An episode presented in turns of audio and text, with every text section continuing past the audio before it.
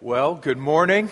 With the, uh, with the snow, I was preparing my heart this morning to preach to the remnant. And uh, I think we ended up with more than the remnant, or the remnant is much larger than I thought it would be. So uh, good to see you this morning. Uh, let's go ahead and uh, pray as we get going here. Well, Father, as we turn to your word, we just pause. We just acknowledge you uh, to be God over all things. We believe you are. We believe, Lord Jesus, that you are King of kings. You are Lord of lords. We believe, Lord Jesus, that every knee will eventually bow, every tongue eventually confess that you are indeed Lord. Uh, we honor you this morning. We bless you. We praise you. Uh, we look to you for help this morning as we look to your word.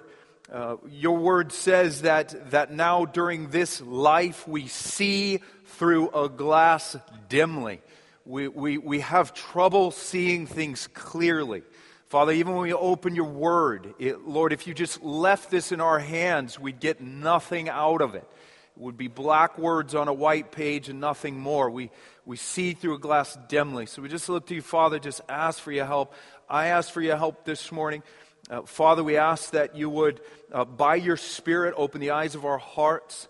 You would strengthen us um, in our inner beings by your Spirit, so that we that so that Christ might dwell in our hearts by faith. Um, that we might, uh, with all the saints, comprehend the length and the breadth, the height and the depth, that we might somehow know the unknowable love of Christ. We just ask, Father, you do an amazing work in our hearts um, this morning. We thank you for it now. In the name of Jesus, amen. Over the past few months, uh, I have been preaching a series on prayer. Some of you probably thought I finished that series on prayer. We did take a couple weeks break from that series on prayer, but we're back on prayer again here this morning. I will uh, finish this series next Sunday, Lord willing, and then after Christmas, I'll start a series on the book of Nehemiah. And I've been preaching on prayer because prayer is simply one of the most important aspects of the Christian life. Colossians 4 2 says that Christians should devote themselves to prayer. We see the early disciples in Acts 2 devoting themselves to prayer. And prayer is just critical for the health of believers. Christians who do devote themselves to prayer will just, by and large, be much healthier than Christians who don't. Christians who pray will just naturally be more filled with and empowered by God's Spirit. Uh, they will just naturally bear more fruits of the Spirit in their lives. And, and they'll see God do some amazing things through their prayers. God works through the prayers of his people. That, that's how God works on this, in this earth right now, through the prayers of his people. So those Christians who pray will just naturally see God doing more things in and through their prayers. We just cannot overestimate the value and the importance of prayer in the Christian life just a couple of quotes here that emphasize this value and importance of prayer. William Carey, a missionary to India in the 1800s, he said this. He said, Prayer, secret, fervent, believing prayer, lies at the root of all personal godliness. And then William Law said this He who has learned to pray has learned the greatest secret of a holy and happy life. And then Emmy Andros said this Time spent alone with God is not wasted, it changes us, it changes our surroundings. And every Christian who would live the life that counts and who would have power for service must take time to pray. The value and importance of prayer, it cannot be overestimated. And listen, prayer is an incredible privilege for believers. The Bible says that before we trust in Christ, our sins separate us from God, a sin barrier between us and God. And in that condition, that lost condition, God does not hear our prayers. But the good news is that Jesus Christ came to earth to remove that sin barrier.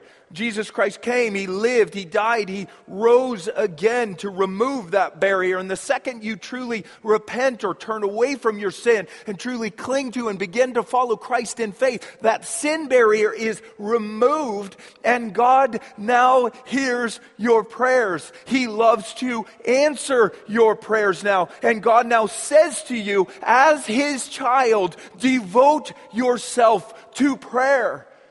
Continue steadfastly in prayer.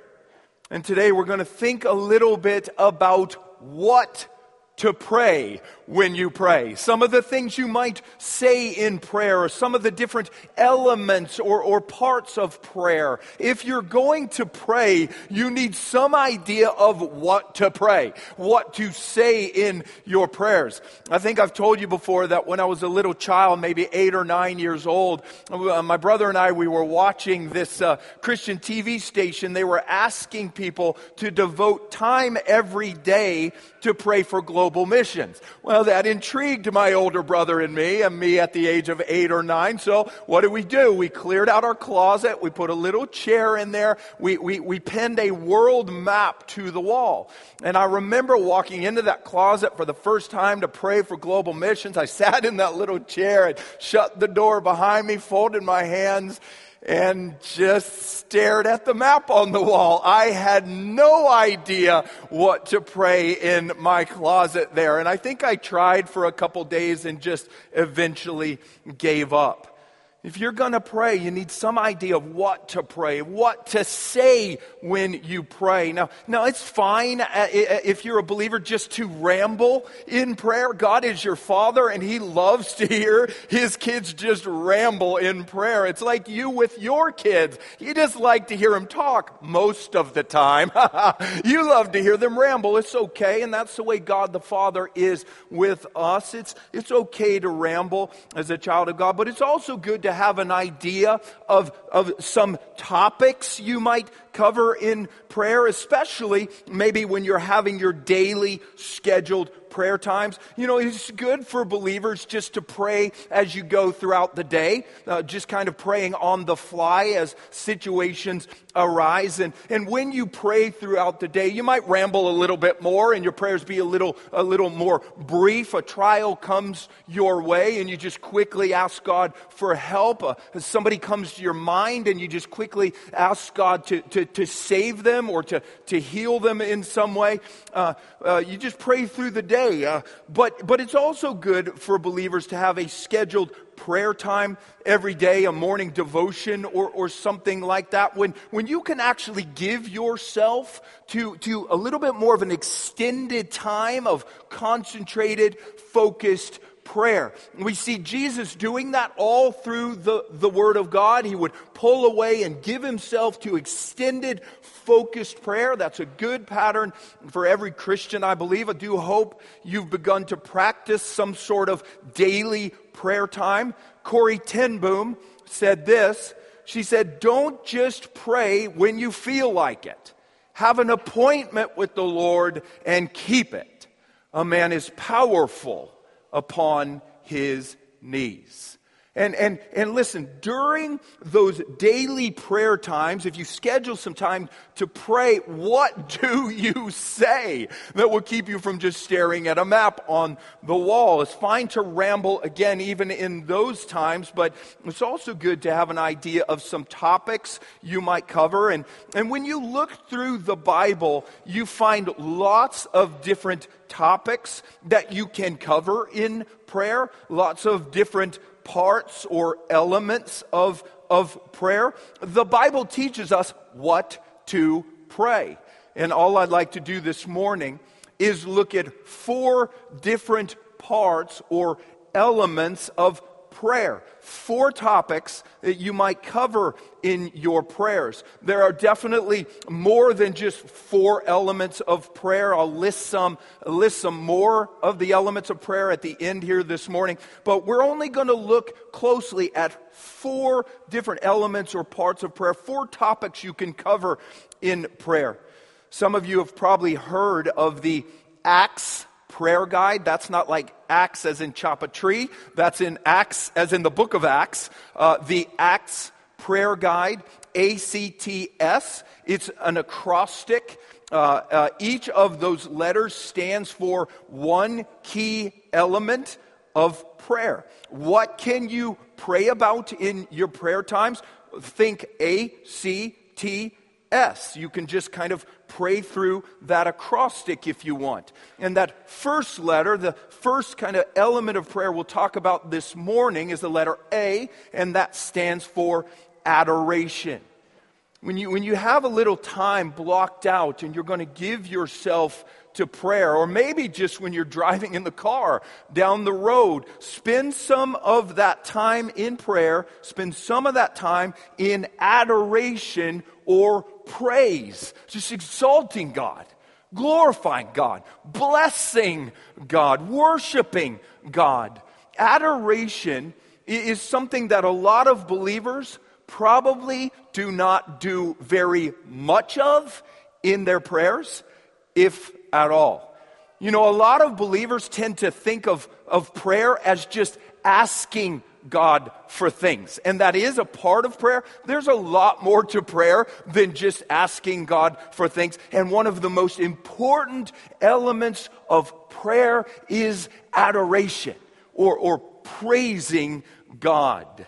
The Bible tells us all over the place to praise God, adore God, bless God, glorify God, worship God. It's all over the book of Psalms. We're going to actually look at a lot of verses this morning. We'll put all of them on the screen here for you this morning. Just look at some of these Psalms here. All this talk about praising or adoring or worshiping God. Psalm 34, verse 1. I will bless the Lord at all times. His praise shall continually be in my mouth. Psalm 51, 15. O Lord, open my lips and my mouth will declare your praise. Psalm 63 3. Because your steadfast love, O Lord, is better than life, my lips will praise you. I will bless you as long as I live. In Psalm 103, verse 1, bless the Lord, O my soul, and all that is within me bless his holy name. And I, I, think a lot of believers probably look at verses like that and they think about praising God with their lips, and, and they think the only place they do that is in song on Sunday morning. But song on Sunday morning is not the only place you're supposed to praise the Lord with your lips one of the most important places where you are supposed to praise the Lord with your lips is in prayer. Not just in song on Sunday morning, but praising God in prayer throughout the week. You know those Psalms that are in the Bible, all 150 Psalms? Do you know that most of those Psalms were originally prayers? And in those prayers, in the Psalms, people are constantly praising God.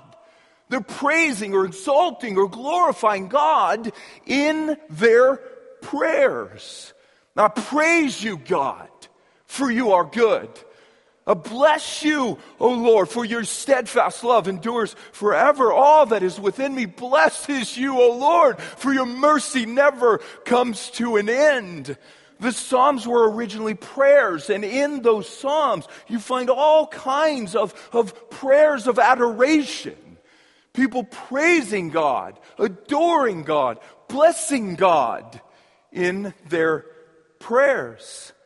And man, then when you look outside of the book of Psalms, you begin to look at the rest of the Bible and you look at all the examples of prayer that we see throughout the Bible. You see all kinds of other people praising God in their prayers.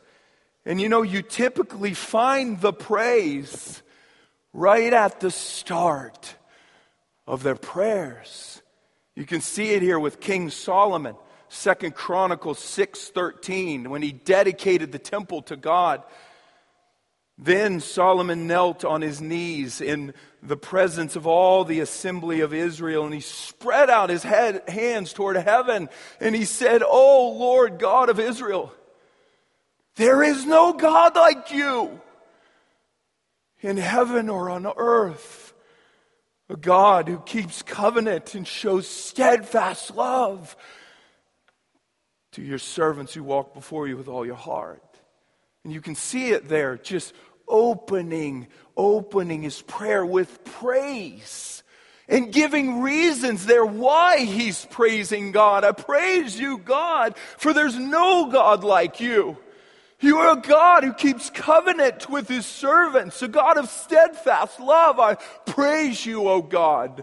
Before he ever says anything else, he's lifting up this praise of adoration. And we see the same thing. Daniel, Daniel chapter 9, verse 4, Daniel is praying to the Lord in Babylon. Says, I prayed to the Lord my God and made confession, saying, O Lord, the great and awesome God, who again keeps covenant and steadfast love with those who love him and keep his commandments. Just a bit of praise there, opening his prayer to God. And we see it here with King Jehoshaphat, Second Chronicles 20, verse 5. Jehoshaphat stood in the assembly of Judah and Jerusalem in the house of the Lord before the new court, and he said, O Lord, God of our fathers, are you not God in heaven?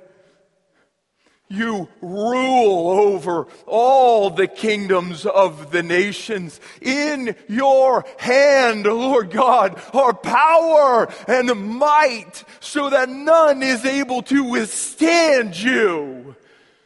Just again, lifting up prayers of adoration to God in, in his prayers. All these people in the Bible who, at the very start of their prayers, praise God and, and give reasons why they're praising God. All these prayers of adoration. And listen, we find that same pattern in the Lord's Prayer, where Jesus taught us how to pray.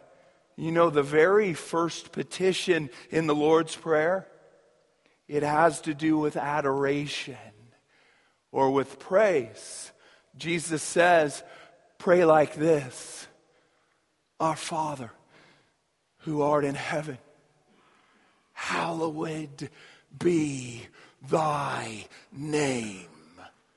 And that word hallow, it means to revere or it means to honor. Jesus is telling us there right at the start of the Lord's Prayer. He's telling us there to revere or to honor God in our prayers, to praise His name, to praise His character, to praise His person, to exalt and glorify and bless God. And man, I think a lot of believers, they probably rarely, if ever, praise and adore God in their prayers. For a lot of believers, prayer is just asking God for things. It's so natural for us to ask God for things in our prayers, but it's not nearly as natural for us to praise or adore God in our prayers. And listen, we must learn to do it because one of the primary elements of prayer is adoration. So I'm going to encourage you this week to do it. I encourage you this week, you block out times for focused prayer. Maybe you start with 10 minutes if you've not done that before, but please don't stop at 10 minutes. Let that expand. I now try to pray at least one hour every morning. That's not reading the Bible and praying. I read the Bible and then try to pray for an hour. Let that expand in your life. Do it this week. When will you start to do it? Block out the time this week to pray and, and, and take some of that time and praise God. Adore God. Bless Him, exalt Him, glorify Him in your words. And listen, you can praise God for all kinds of reasons in your prayers. Remember, praise Him for creation. I mean, I mean, just look around you. I praise you, Father.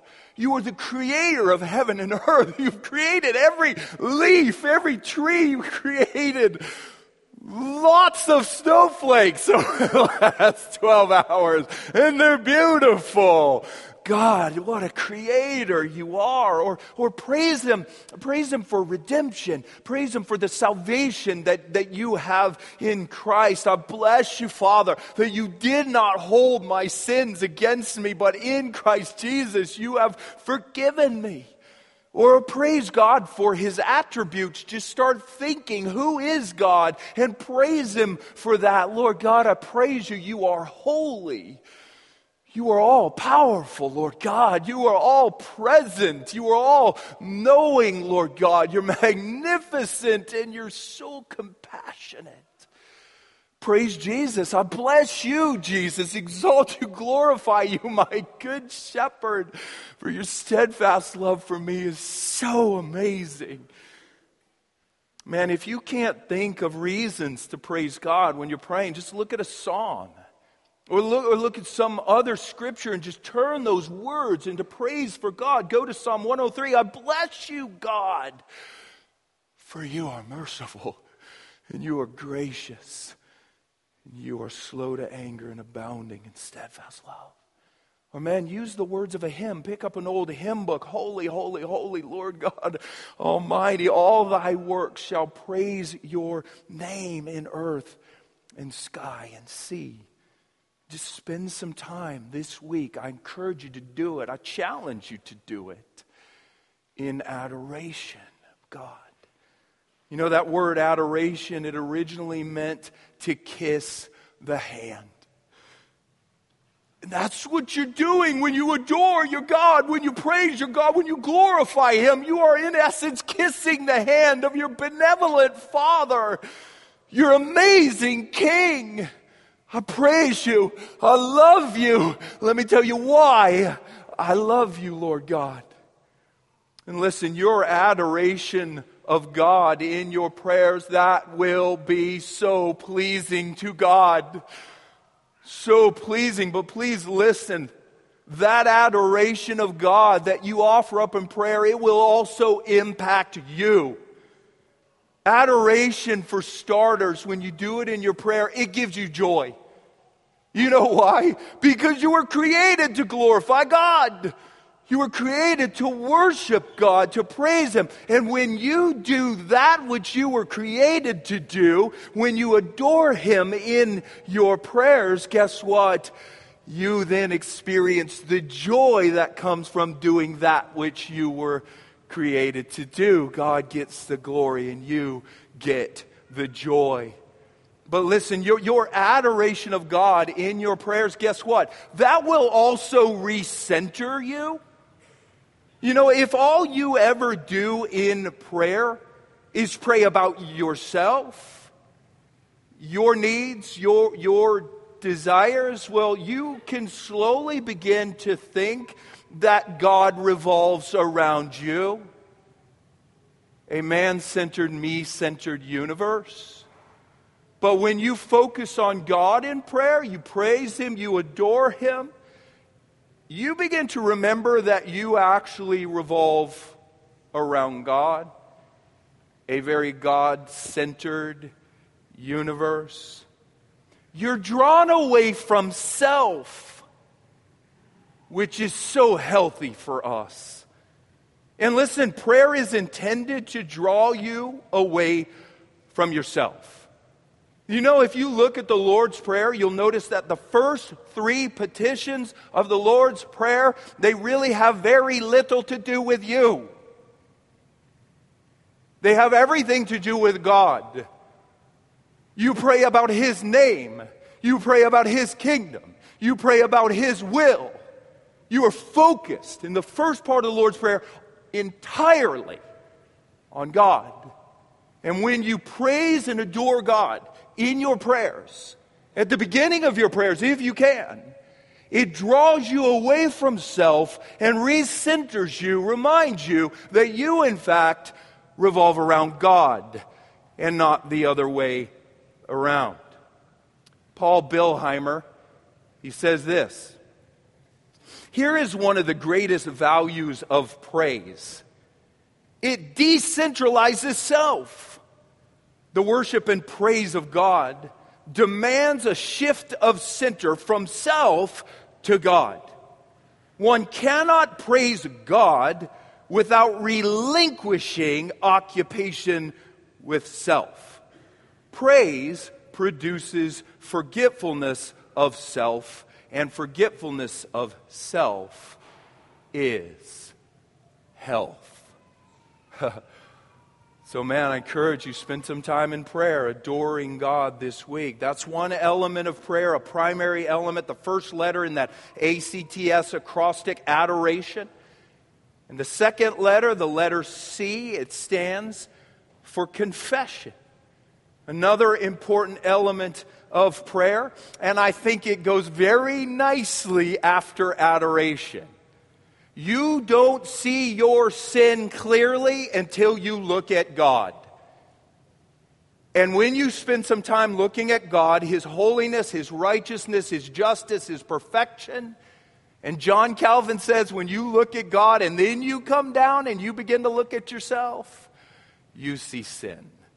And now it's time to confess that sin. In the Lord's Prayer, Jesus tells us right off the bat, He says, Pray, hallowed be thy name. And then a couple lines later, He tells us to pray, Forgive us of our debts. Confession of sin, you think about that. Just overall, that's really good for believers. 1 John 1 8 says this says, If we say we have no sin, we deceive ourselves as believers, and the truth is not in us. If we confess our sins, God is faithful and just to forgive us our sins and to cleanse us from all unrighteousness. In our, our Christian life, God, God wants us to confess our sins, to confess our sins to Him and when we have committed those sins against other people, God wants us to confess those sins to other people. I've sinned against you, please forgive me. And listen, a regular confession of your sins for a believer, it's kind of like a regular washing of your feet. Uh, John 13, according to John 13, if you trust in Christ this morning, well, you've essentially taken your bath for good. You are ultimately clean in the eyes of God because of the blood of Jesus. But as a believer, as you walk through this world and as you commit sin on a daily basis, well, your feet get dirty. And you have to continually go back to Jesus and confess your sins so that he might wash your feet once again. And listen, one of the pl- places where we're supposed to confess our sins is in prayer. If you look at examples of prayer in the Bible, you see people constantly confessing sin. You can see it here in Daniel's prayer, Daniel 9 4. He says, O Lord, the great and awesome God who keeps covenant and steadfast love with those who love him and keep his commandments, we have sinned and done wrong and acted wickedly and rebelled, turning aside from your commandments and rules. You can see it. He praises God at the beginning, goes right into confession. See a similar pattern here with Ezra. Ezra 9, verse 5 I fell upon my knees, Ezra said, and spread out my hands to the Lord my God, saying, Oh my God, I'm ashamed and blush to lift my face to you, my God, for our iniquities have risen higher than our heads, and our guilt has mounted up to the heavens. From the days of our father to this day, we have been in great guilt. And you can find many more prayers in the Bible, people confessing their sin in prayer. And God wants us to do the same, confessing sin regularly in, in, in your daily, maybe scheduled prayer times. Maybe that's the best time to do it, or you find a different time during the day. Uh, ask the Holy Spirit. I encourage you to do that this week. Ask the Holy Spirit in your prayer times this week to reveal the sins, the, the, to reveal the ways that you've sinned since you last confessed your sin. And for some of you who have never confessed your sin before, you can have quite a few sins to confess to God. Just wait on the Holy Spirit to show you your sin. Wait. I'd encourage you to wait. The Holy Spirit is alive. He's active. You, if you ask Him to reveal sin, He will prompt you and show you sin. Sin you've committed over the last 24 hours or the last week. And when the Holy Spirit shows you that sin, then turn around and confess that sin to the Lord. And can I encourage you, when you confess your sin, when you confess your sin, be specific in your confession. David McIntyre, he says this. He says, A child of God will confess sin in particular. An unsound Christian will confess sin by wholesale. He will acknowledge he's a sinner in general. Whereas a Christian will say, a healthy Christian will say, I have done this evil. He does not say, I have done evil in general, but I have done this evil. Be specific in your confession when you confess to God in prayer or when you confess to other human beings. Call it what it is. I had a friend once, and I told him, when my wife confronts me, I have the tendency to get prickly. And he looked at me and he smiled and he said, Isn't that interesting how we like to describe our sin with words that are not biblical? and so I paused and said, Okay, you got me. When my wife confronts me, I have a tendency to get angry in my heart. The sin is not prickly. the sin is angry. So when the Holy Spirit shows you your sins and you're going to confess in prayer, I just encourage you to confess very specifically Father, forgive me. I have committed the sin of anger, I've committed the sin of impatience or gossip or sexual immorality, whatever the Holy Spirit has prompted in your heart and mind. But please listen to me. After you have confessed your sin to God, please make sure you look to the cross in prayer and you receive your cleansing from Jesus. Thank you, Father. Thank you, Jesus, that you died for those sins you took the punishment for those sins. And Lord God, you promised me in 1 John 1 that if I will confess my sins, you will be faithful and just to forgive me of my sins and to cleanse me from all unrighteousness. So I believe, Father, right now, I've obeyed, I've confessed my sin to you. I believe that you in your justice and your righteousness have declared me clean, washed my feet again in the blood of the Lamb. And man, that regular confession of sin in your prayer life, guess what that will do? That will keep you very humble. that will keep you humble and it will keep you very, very grateful for the cross of the Lord Jesus Christ. You know what it will also do if you'll confess your sin regularly? It will keep the lines of communication open between you and God. Because, see, when we go along in our Christian lives and we refuse to confess our sin or to repent of our sin, we will not do it. It does cause a distance between us and God. Now, it, if you're a true believer, it doesn't cause an ultimate separation where you are no longer a child of God. But unconfessed, unrepented sin does create a distance between you and God. And the Bible says clearly that that unconfessed, unrepented sin can keep God from answering your prayers. So, pretty good probably to confess near the beginning of your prayers before you actually begin to ask for things from God. You know, I love to give my kids good things when they ask, but man, if my kids rebel against me in some way and they won't confess, they won't repent of their sin, and then they ask me for things, I'm not quite as prone to give them those things they're asking for, and God's the same way. God loves us. He loves to give good gifts to us. But if we sin and we will not confess, we will not repent of that sin, and we ask God for things, He's not as prone to give us those things. Charles Spurgeon said this He said, A prayer without pen- penitence is a prayer without acceptance. There must be a confession of sin before God, or our prayer is faulty. And he's saying, without penitence in the heart, the prayers from your lips won't get through to God. Confession, another very important element in prayer, adoration, confession. The third letter in that ACTS acrostic, T, thanksgiving. Give thanks to God. Give thanks to God in your prayers. You know, you look through the Bible, the, the Bible constantly tells us to, to give thanks to God. Here's a couple instances Psalm 9, verse 1. I will give thanks to the Lord with my whole heart. I will recount all of your wonderful deeds.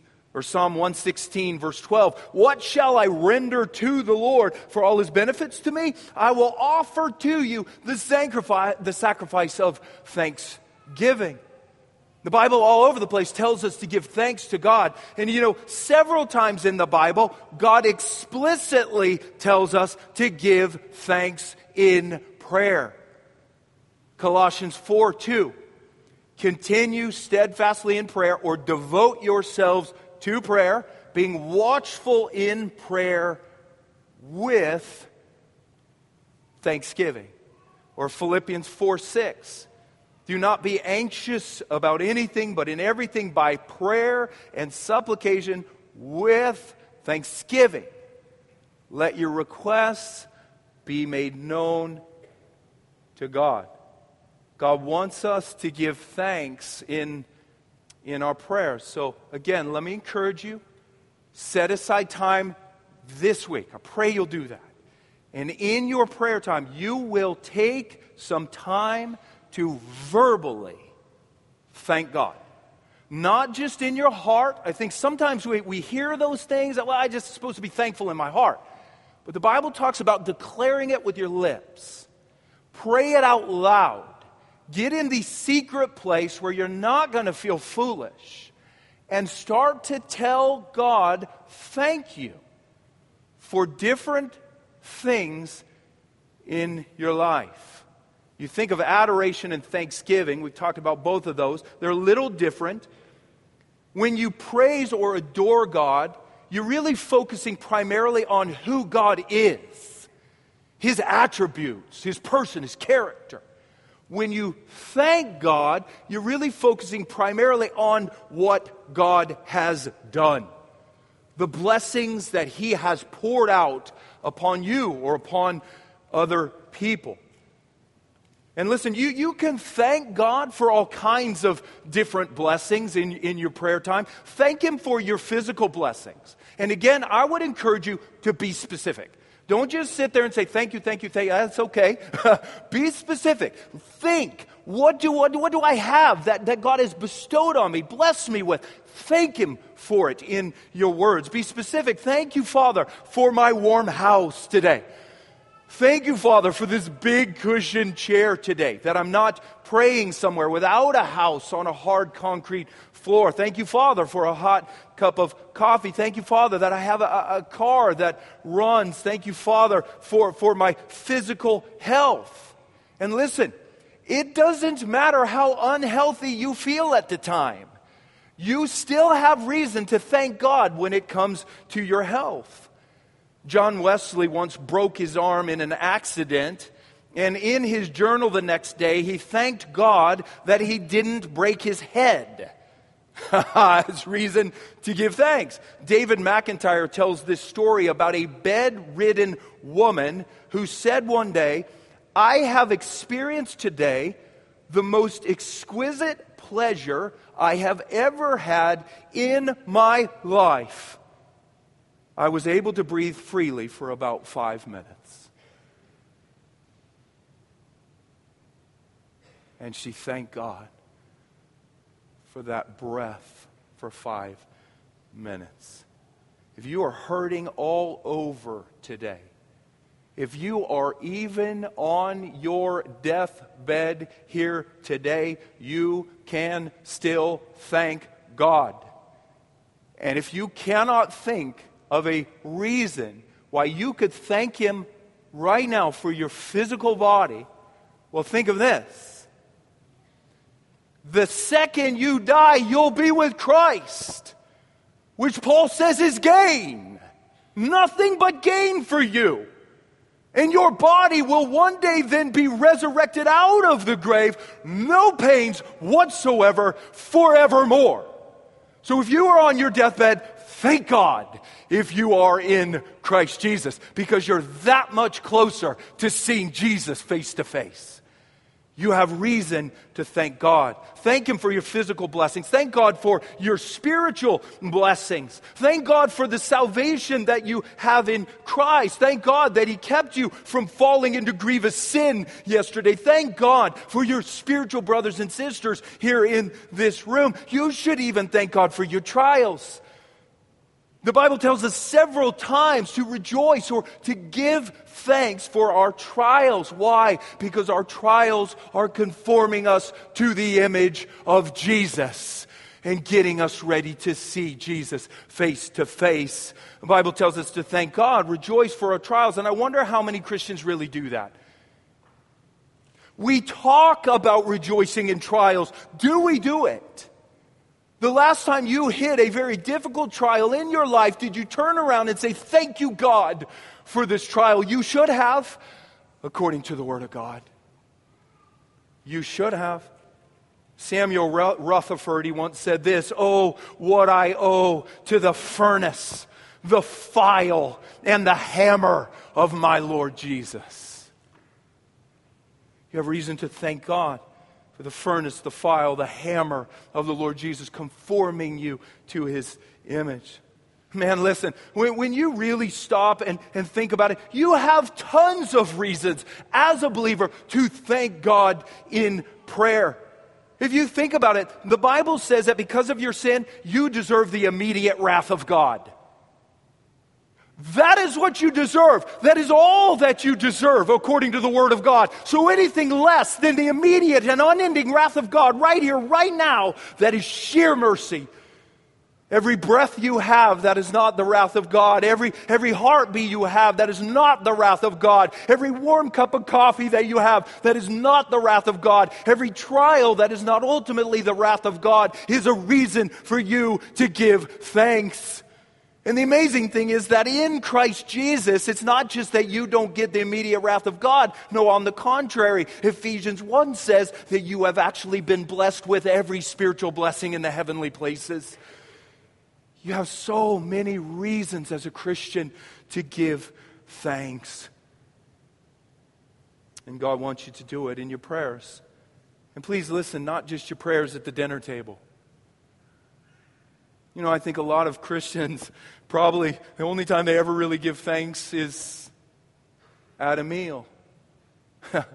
it's the Bart Simpson prayer rub a dub dub, thanks for the grub, yay God. And that's your thanks. We don't really thank God all that much. I don't think we do. We know we're supposed to. I don't know that we do. We're really, I think, a lot of times like the nine lepers in the Bible. Jesus healed ten of them, but nine of them walked away and never returned to give him thanks. And God bestows so many blessings upon us in our Christian lives. And how many times do we just stop and actually articulate our thanks to God? We're like a bunch of kids, man, I think, when it comes to prayer. A little child, you know, at a very early age, this child, he knows how to ask for things. Give me, give me, give me. I want, I want, I want. But you have to teach the child how to say thank you for the things he gets. And when it comes to prayer, we know how to ask, Give me, give me, give me, I want, I want, I want. And we have to learn, we have to be taught how to give thanks for the things we get. And Man, please listen. That thanksgiving in your prayers, just like adoration, it is so pleasing to God. So pleasing to Him when you would return and say thank you to Him. I think we sometimes think that because God is so high and holy, so exalted, He doesn't really care if we ever return and give Him thanks, but God is a person. He's a person with the most tender, the most sensitive heart of all. And God loves to receive thanks from his, for, for his blessings. Hallesby says this in his prayer book. He says, If someone has rendered a great service to you, a human being, some, if, a, if a human being has rendered a great service to you or your dear ones in a difficult situation, then you feel the desire to meet that person, grip his or her hand fervently, and say from the bottom of your heart, Thank you very much for what you have done for us. My friend, do the same to Jesus. He is not made of stone.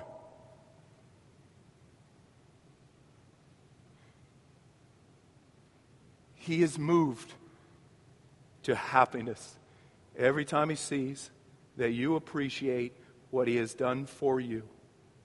Grip his pierced hand and say to him, I thank thee, Savior,